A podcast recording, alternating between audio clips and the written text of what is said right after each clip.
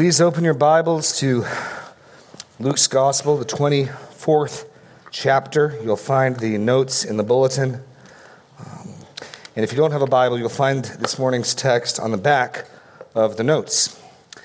This morning, we will look at the very last paragraph in Luke's Gospel. Have no fear, there's still two or three messages to go as we wrap up Luke. But we come to the end of Luke's text uh, I believe this is our 140th message in Luke.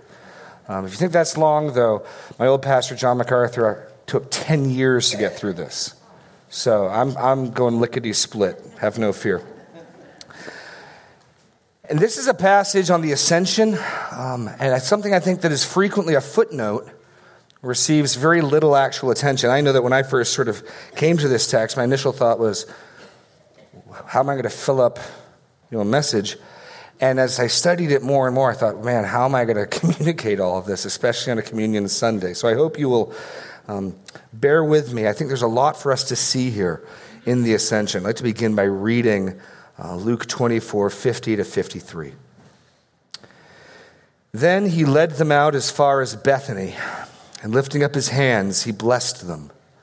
While he blessed them, he parted from them and was carried up into heaven. And they worshiped him and returned to Jerusalem with great joy and were continually in the temple blessing God. Oh Lord God, as we study this last paragraph in the Gospel of Luke, as we consider the ascension of our Lord to glory to your right hand, Give us eyes to see and ears to hear. Help us to see the glories of the risen Christ. May our response be similar to the disciples joy, rejoicing, blessing others, blessing your name. It's in Christ's name that we ask this. Amen. So, as we consider this paragraph, these four verses, I want to look at it along three lines. The first, we'll look at Luke's description of the ascension. Then we'll pay some attention to the response of the disciples. And then finally, um, briefly considering four significance, what the so what of the ascension. The ascension is so important in Luke's account that he actually tells it twice. Here at the end of Luke's gospel, and then at the beginning of the book of Acts. Um, it's important reality. In one sense, it's the culmination of our Lord's work. So let's begin first by setting the context. Where, where when are we? Now, if you read Luke straight through chapter 24, you might think this is all the night of the resurrection. Um, there has been a tight chronology starting at the beginning of chapter 24. If you look there, the first day of the week. So we're dealing with Sunday. The women go to the tomb at dawn, they come back, they give the report to the disciples. They go out and check. There's no angel that they see. That same day, verse 13, two men are going to a village named Emmaus. So, same day now. So, we're still on that resurrection Sunday, and the Lord accompanies them. They sit down for a meal that evening, and he uh, is seen to them. They, they recognize him. He disappears. And then we're told that same hour, Verse 33, they rose that same hour. So we're still Resurrection Sunday night. Now, depending on how long it took them to travel, at night, the uh, seven miles or so, this is either very late Resurrection Sunday night or very early Monday morning. And then they gather together, and the most natural reading is our Lord appears to them, and he eats in front of them and he lets them touch him. But what the ESV starts in verse 44 is then he said to them. The Greek is simply and he said to them. In other words, this opportunity for much time to occur both there and in verse 50. Now, the reason I say that is if you turn to Acts chapter 1, Luke gives some more information. The blank here is when 40 days later. 40 days later. Acts chapter 1, and keep your finger here. We'll look at a couple passages here over the next few points. In the first book, O Theophilus, I have dealt with all that Jesus began to do and teach until the day when he was taken up. After he had given commands to the Holy Spirit to the apostles whom he had chosen, he presented himself alive to them after his resurrection, after his suffering, by many proofs, appearing to them 40 days and speaking about the kingdom of God. So Luke knows there's a 40 day period that occurs in here. In fact, um, the verse where it says Jesus opened their minds to understand the scriptures back in Luke, verse 45, may refer to the 40 days of instruction in part. It may not simply be a supernatural work opening their minds. It could be a both and where their minds are opened and Jesus is teaching them. So that's the when, 40 days later. Who? And the blank here is as many as 120 people. Possibly as few as 11, more likely 120. Where do I get that from? Keep reading in Acts. Verse 6, pick it up there chapter 1. So when they had come together, they asked him, Lord, will you at this time restore the kingdom to Israel? They're still looking for the messianic kingdom after 40 days of instruction by the risen Lord. He had not converted them to amillennialism yet. One laugh, two laughs. Okay, great. Um, in other words, they're still expecting a kingdom. And our Lord doesn't say, no, there's no kingdom. He says, it's not for you to know. What, what is there what is their purview? What should they be focused on? Verse 8 You'll receive power when the Holy Spirit has come upon you. And You'll be my witnesses in Jerusalem and in all Judea and Samaria and to the ends of the earth. And when he had said these things, as they were looking on, he was lifted up, and a cloud took him out of their sight. While they were gazing into heaven as he went, behold, two men stood by them in white robes and said, Men of Galilee, why do you stand looking into heaven? This Jesus who is taken up from you into heaven will come in the same way as you saw him go into heaven. Now keep reading. Then they, this is all the people who saw that, returned to Jerusalem from the Mount of Olivet which is near Jerusalem, a Sabbath day's journey away. And when they had entered, they went up to the upper room where they were staying Peter and John and James and Andrew and Philip and Thomas, Bartholomew, Matthew, James the son of Alphaeus. Simon the Zealot, and Judas the son of James, all these with one accord were devoting themselves to prayer together with the women and Mary, the mother of Jesus, and his brothers. So this group who returned is bigger than the 11, but keep going, just a few verses further. In those days, Peter stood up among the brothers. The company of the persons was in all about 120 and said, Brothers, the scripture had to be fulfilled, which the Holy Spirit spoke beforehand by the mouth of David concerning Judas, who became a guide to those who arrested Jesus. For he was numbered among us and was allotted his share in the ministry. Now, this man acquired a field with the reward of his wickedness. Falling headlong, he burst open in the middle, and all his bowels gushed out and became known to all the inhabitants of Jerusalem. So the field was called in their language Akeldama, which is the field of blood. For it is written in the book of the Psalms, May his camp become desolate, and let there be no one to dwell in it, and let another take his office. So one of the men who had accompanied us during all the time that the Lord Jesus went in and out among us, beginning with his baptism of John, until the day when he was taken up from us. One of these men must become with us a witness to the resurrection. So Peter's addressing 120 people and saying, One of us who's been here from start to end, the start being the baptism of John, the end, the ascension. So he's speaking to 120 people, I think, who witnessed the ascension. So back to Luke. That's setting the context, the when 40 days later. Who? I think we got a group with maybe even more than 120 because Peter's you could read it just speaking to the potential candidates to replace Judas, not including the women, not including others.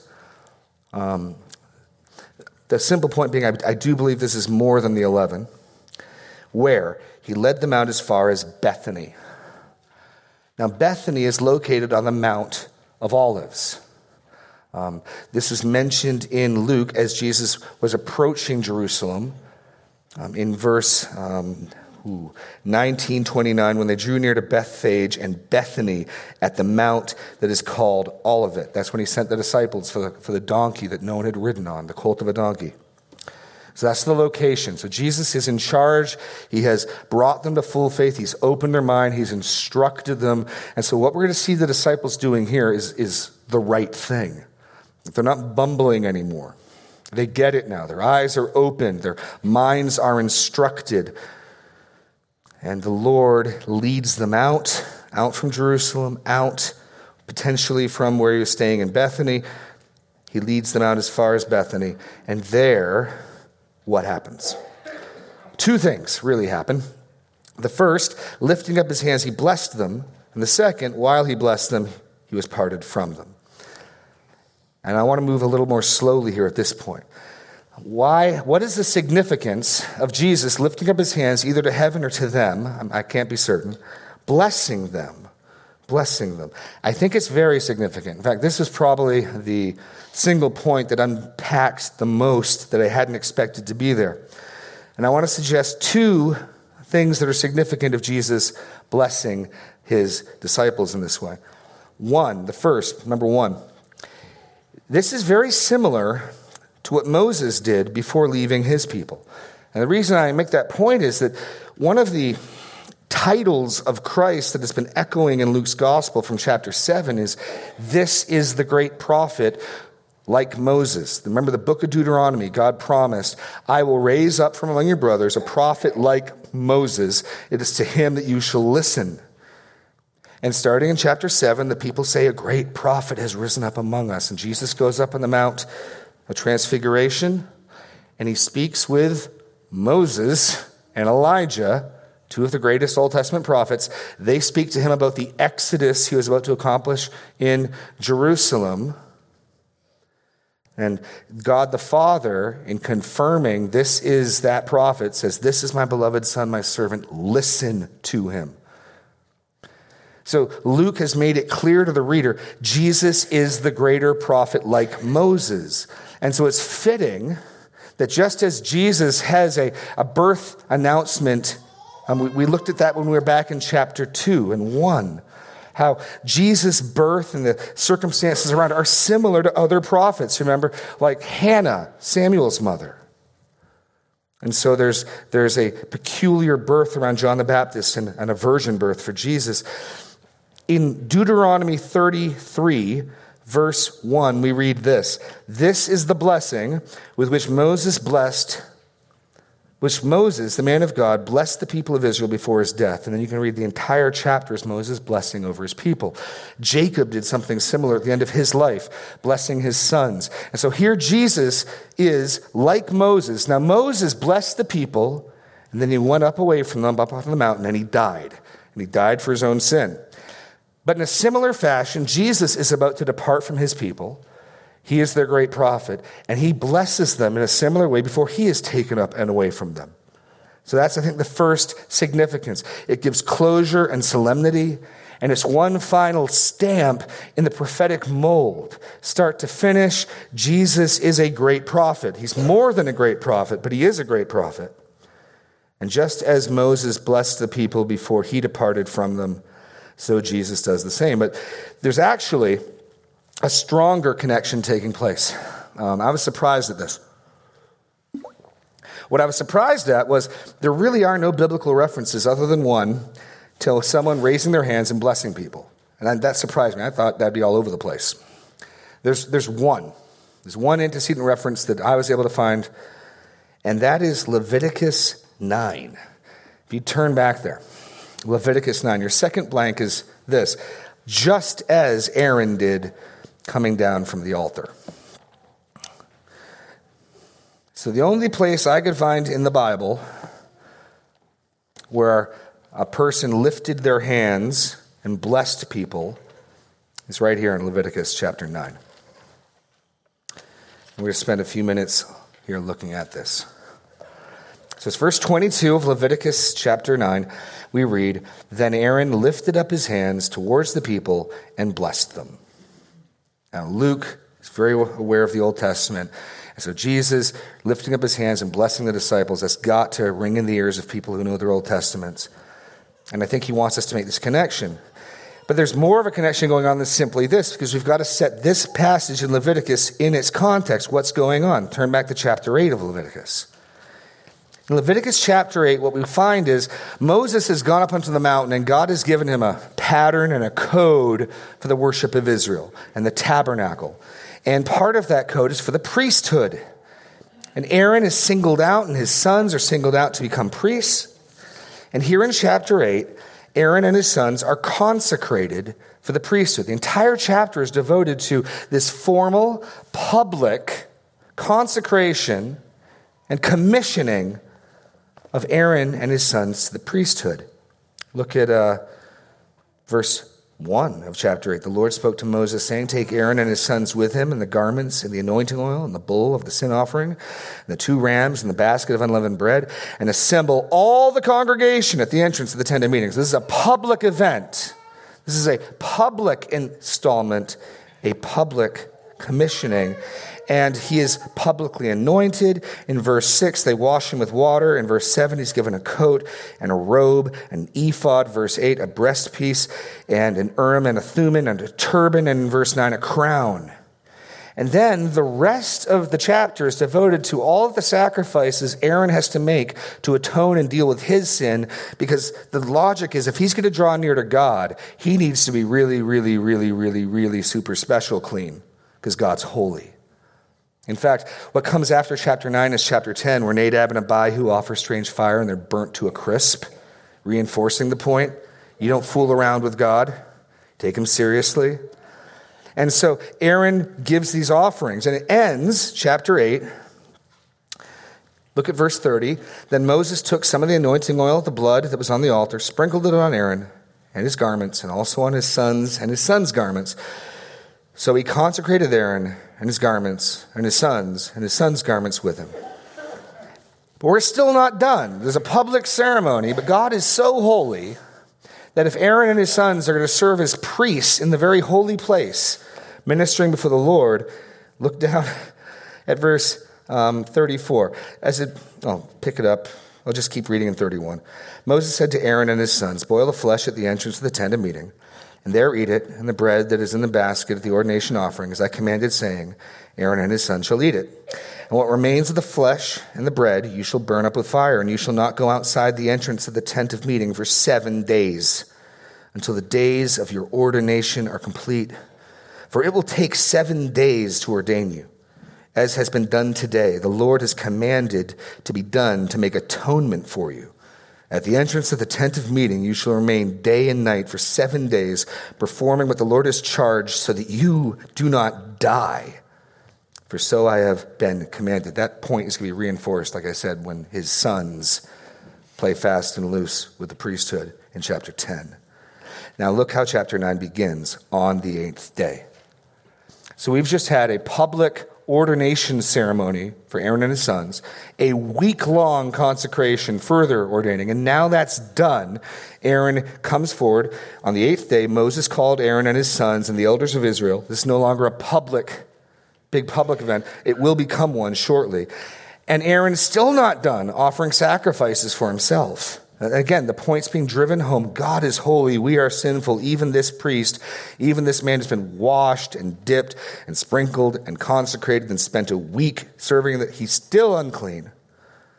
Moses called Aaron and his sons and the elders of Israel, and he said to Aaron, Take for yourself a bull calf for a sin offering and a ram for a burnt offering, both without blemish, and offer them before the Lord, and say to the people of Israel, Take a male goat for a sin offering and a calf and a lamb, both a year old without blemish, for a burnt offering, and an ox and a ram for a peace offering, a sacrifice before the Lord.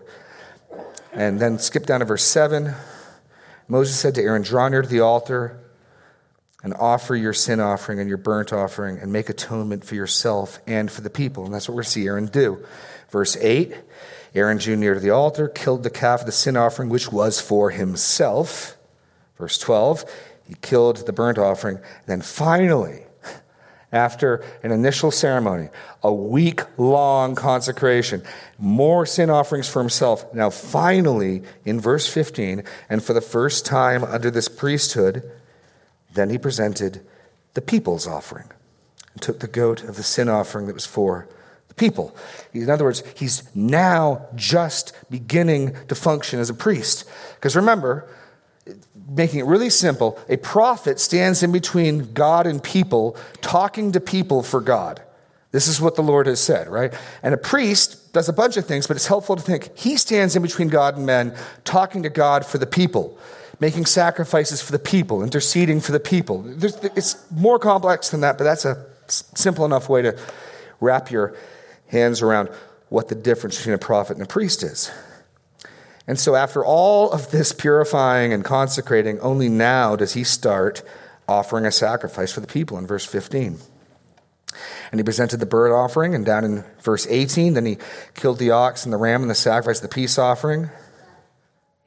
Which means then, and here's the point I want you to get when Luke alludes to verse 22, Luke is not just alluding to Aaron's blessing of the people, he is alluding to Aaron's blessing of the people after his first um, formal service as a priest, after he's first been commissioned as, in other words, he's just received this priesthood. He's just been commissioned. He's just done his first sacrifice of sin for the people.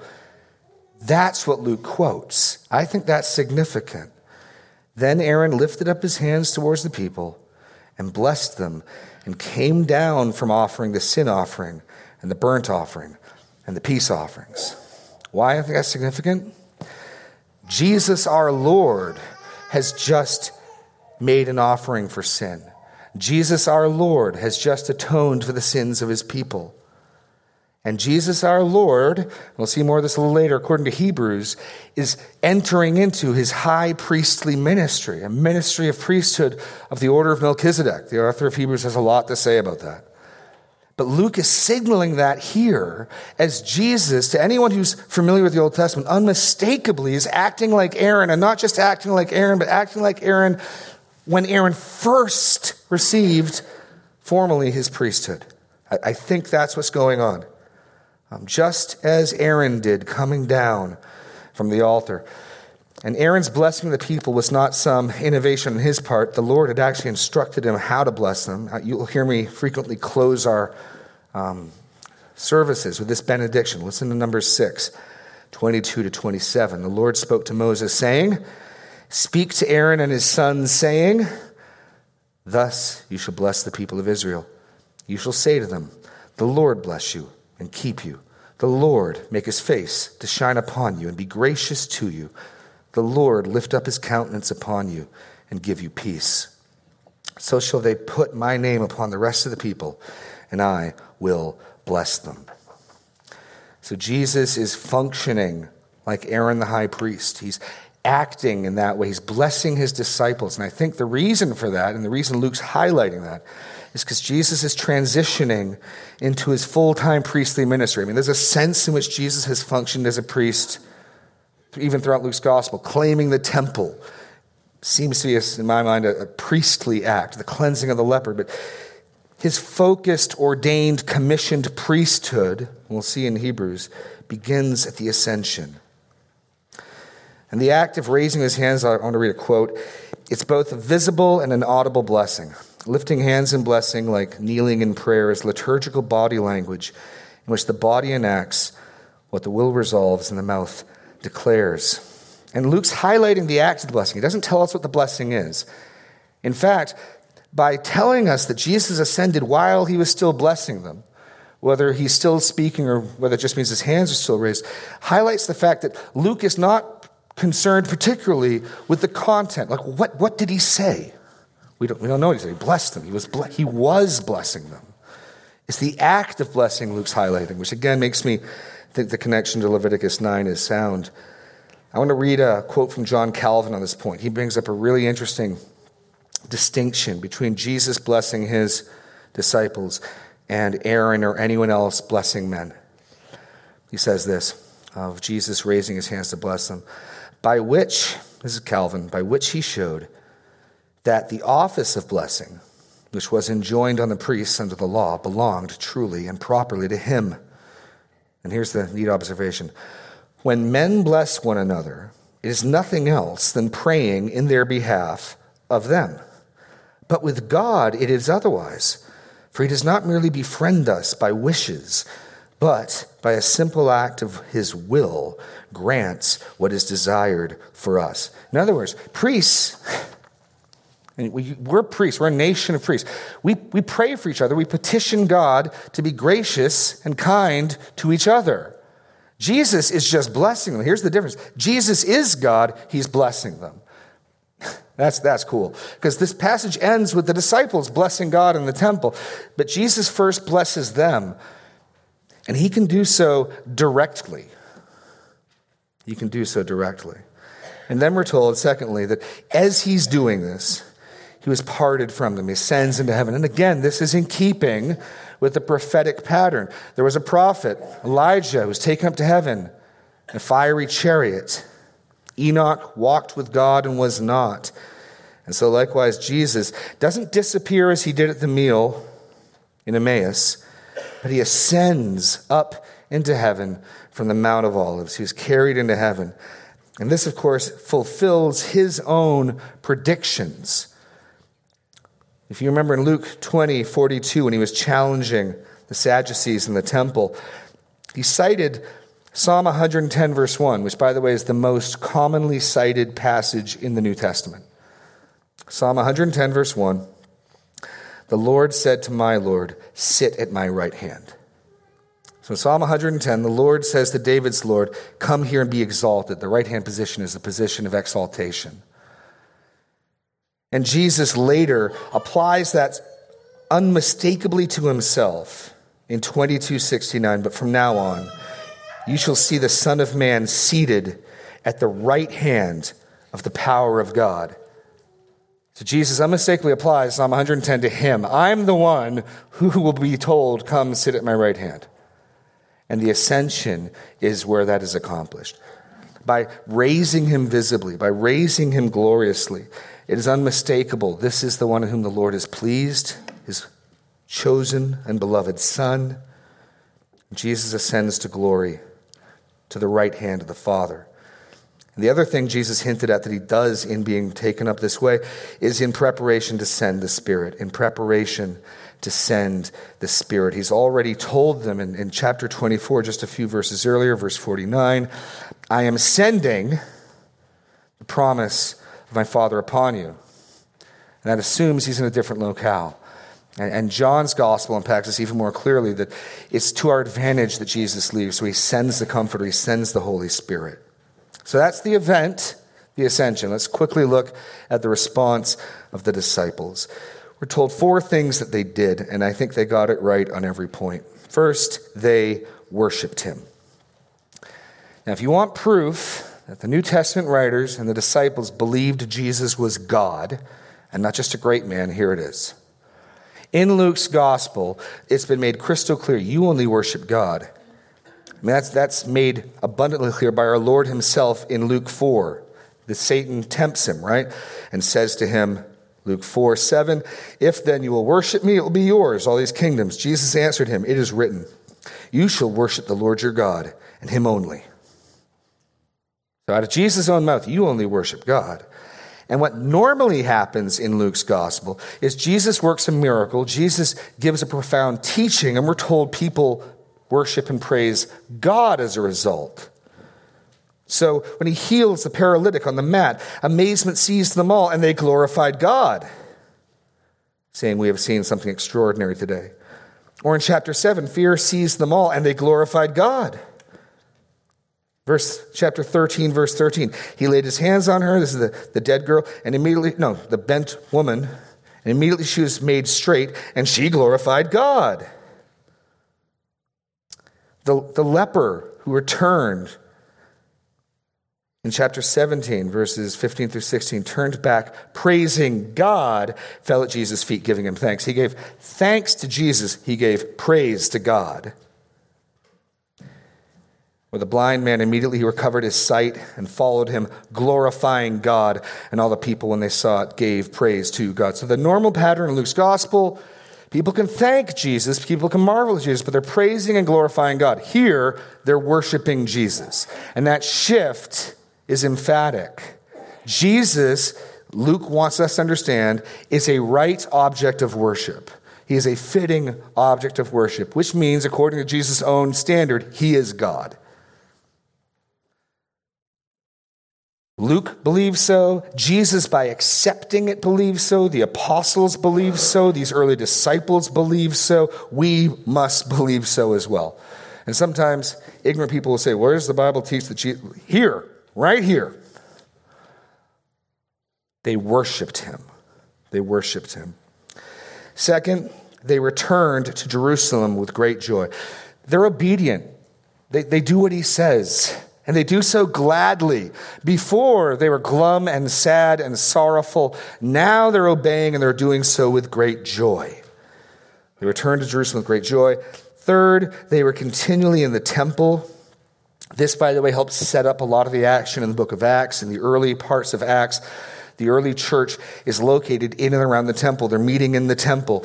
Peter was going up to pray at the hour in the temple.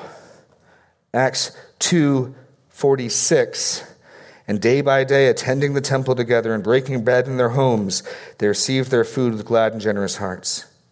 And they blessed God. They blessed God. First, they received the blessing from God, and the result of that is this joy, this obedience, and they in turn bless God. Very different meaning of blessed there, by the way. Very different meaning of blessed there.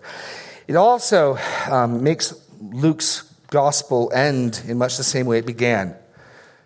At the beginning of Luke's gospel, we have encounters in the temple, as Zechariah encounters the angel in the, in the holy place. Or when the baby Lord Jesus is taken up in the arms of Simeon, who praises and blesses God. Chapter 1, chapter 2. So Luke begins with praise and rejoicing in the temple, and it ends the same way. Now, very quickly, what are we to make of all this? What are we to make of all this? And I just want to highlight four, four implications, four reasons the ascension of our Lord is significant, four reasons why um, it, is, it is good for us to look at this. First, the significance of the ascension, it enters Jesus into his mediatorial reign. Now, mediatorial may sound like a big word, and it's meant to distinguish Jesus' current reign and rule from his future reign and rule. He is reigning now. He is seated at the right hand of God. He is Lord of Lords, King of Kings, but he is not ruling as he one day will. The author of Hebrews puts it this way in Hebrews 2 8. Now, in putting everything in subjection to him, he has left nothing outside of his control. He's talking about the exaltation of the Son. At present, we do not see everything in subjection to him. Because at present, the God of this world, our enemy Satan, walks around like a roaring lion seeking whom he will destroy. At present, every knee does not bow and every tongue does not confess that Jesus Christ is Lord to the glory of God the Father. We know that one day they will. But Jesus' ascension, he ascends to the right hand of the Father. He ascends in fulfillment of Psalm 110:1. He ascends in glorification to enter into his kingly rule. That happens by virtue of the ascension. And that logic is, is necessary to understand some of the New Testament's quotations of the Old Testament.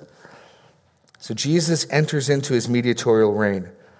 Um, he's ruling now, not like he will rule with a rod of iron, which is the language that the book of Revelation picks up, linking all the way back to Psalm 2 about Jesus' return.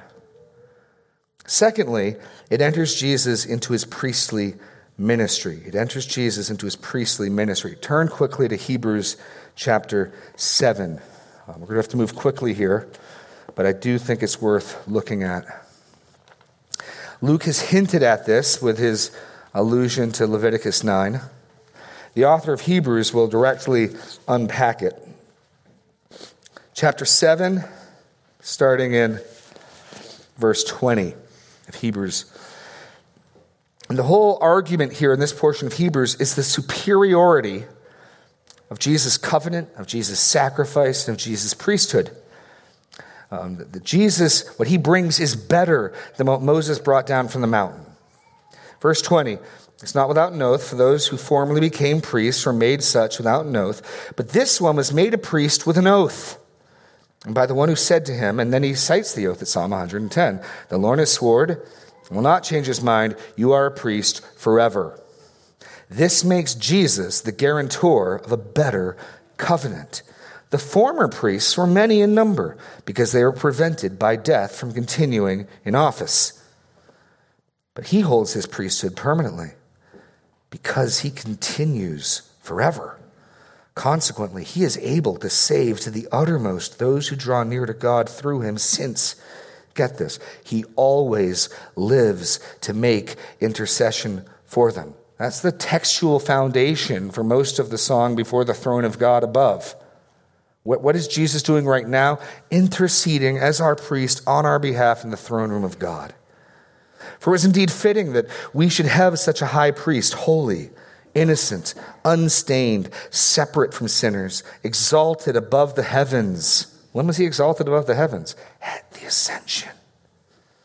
He has no need, like those high priests, to offer sacrifices daily, first for his own sins and then for those of the people. And we saw that in Leviticus. Just what a long process it was to get Aaron to the point where he could finally begin to offer sacrifices for the people. He had no need, verse 27, like those high priests, to offer sacrifices daily for first for his own sins and then for those of the people, since he did this once for all when he offered up himself. In one sense, Jesus' priesthood begins on the cross because he is offering himself as a sacrifice. That's something priests do. The law appoints men in their weakness as high priests, but the word of oath, which came later than the law, appoints a son who has been made perfect forever. Now, the point in what we're saying is this we have such a high priest, one who is seated at the right hand of the throne of majesty in heaven. When was he seated there? At the ascension. A minister in the holy place, in the true tent that the Lord set up, not man. And then he goes on to describe the priestly ministry. We, we got to get back. So the, the, the ascension is where Jesus is enthroned into his kingship, his mediatorial reign. The ascension is when Jesus explicitly enters into his priestly ministry. Third, the ascension fully vindicates Jesus' claims. The resurrection does as well. But, but what proof is it that this is a true prophet? This is the true Messiah. This is David's greater son. The ascension, raising him to glory in heaven publicly, is one final proof of the Father's amening and pleasure in his Son. Jesus is vindicated, over 120 witnesses. And finally, in doing so this way, it perfectly sets the stage for his return. It perfectly sets the stage for his return. You remember the angel who was seen um, when Jesus ascended in Acts said, Why are you standing, staring? He will return just as he came. Final place I'll ask you to turn, our final passage we'll look at, go to Zechariah 14. Jesus' ascension guarantees and makes perfectly sets the stage for his return, the second coming. He hasn't gone forever. And in Zechariah 14, we read about the Lord's return. Verse 1 Behold, the day is coming for the Lord when the spoil taken from you will be divided in your midst. For I'll gather all the nations against Jerusalem to battle the city shall be taken, the houses plundered, the women raped, half the city should go into exile. And if you've read through Zechariah in chapter 12, this is, this is it. This is the final conflagration. This is all the nations gathering around Jerusalem. There's a breach in the walls. It looks as though all hope is lost. The people are being taken away. Verse 3 Then the Lord, note the all caps, Yahweh, then the Lord will go out and fight against those nations as when he fights on a day of battle. On that day, his feet shall stand on the Mount of Olives. This Jesus who you've seen ascend will return in just the same way to just the same spot. What is the touchdown point for the returned Lord? Mount of Olives. So Jesus' ascension from the Mount of Olives is in perfect harmony with Scripture and perfectly prepares the way for his return. And speaking of which, our celebration of the Lord's table, which we're going to turn to now in a moment, is what we do, proclaiming his death and resurrection until he returns. Please pray with me. Lord God, we, we marvel at your goodness and your glory. Um, you have given us a Savior. You have given us your Son. You've given us a sacrifice for sin. You've given us a king. You've given us a priest who serves and pleads on our behalf, even now while I am speaking in your presence.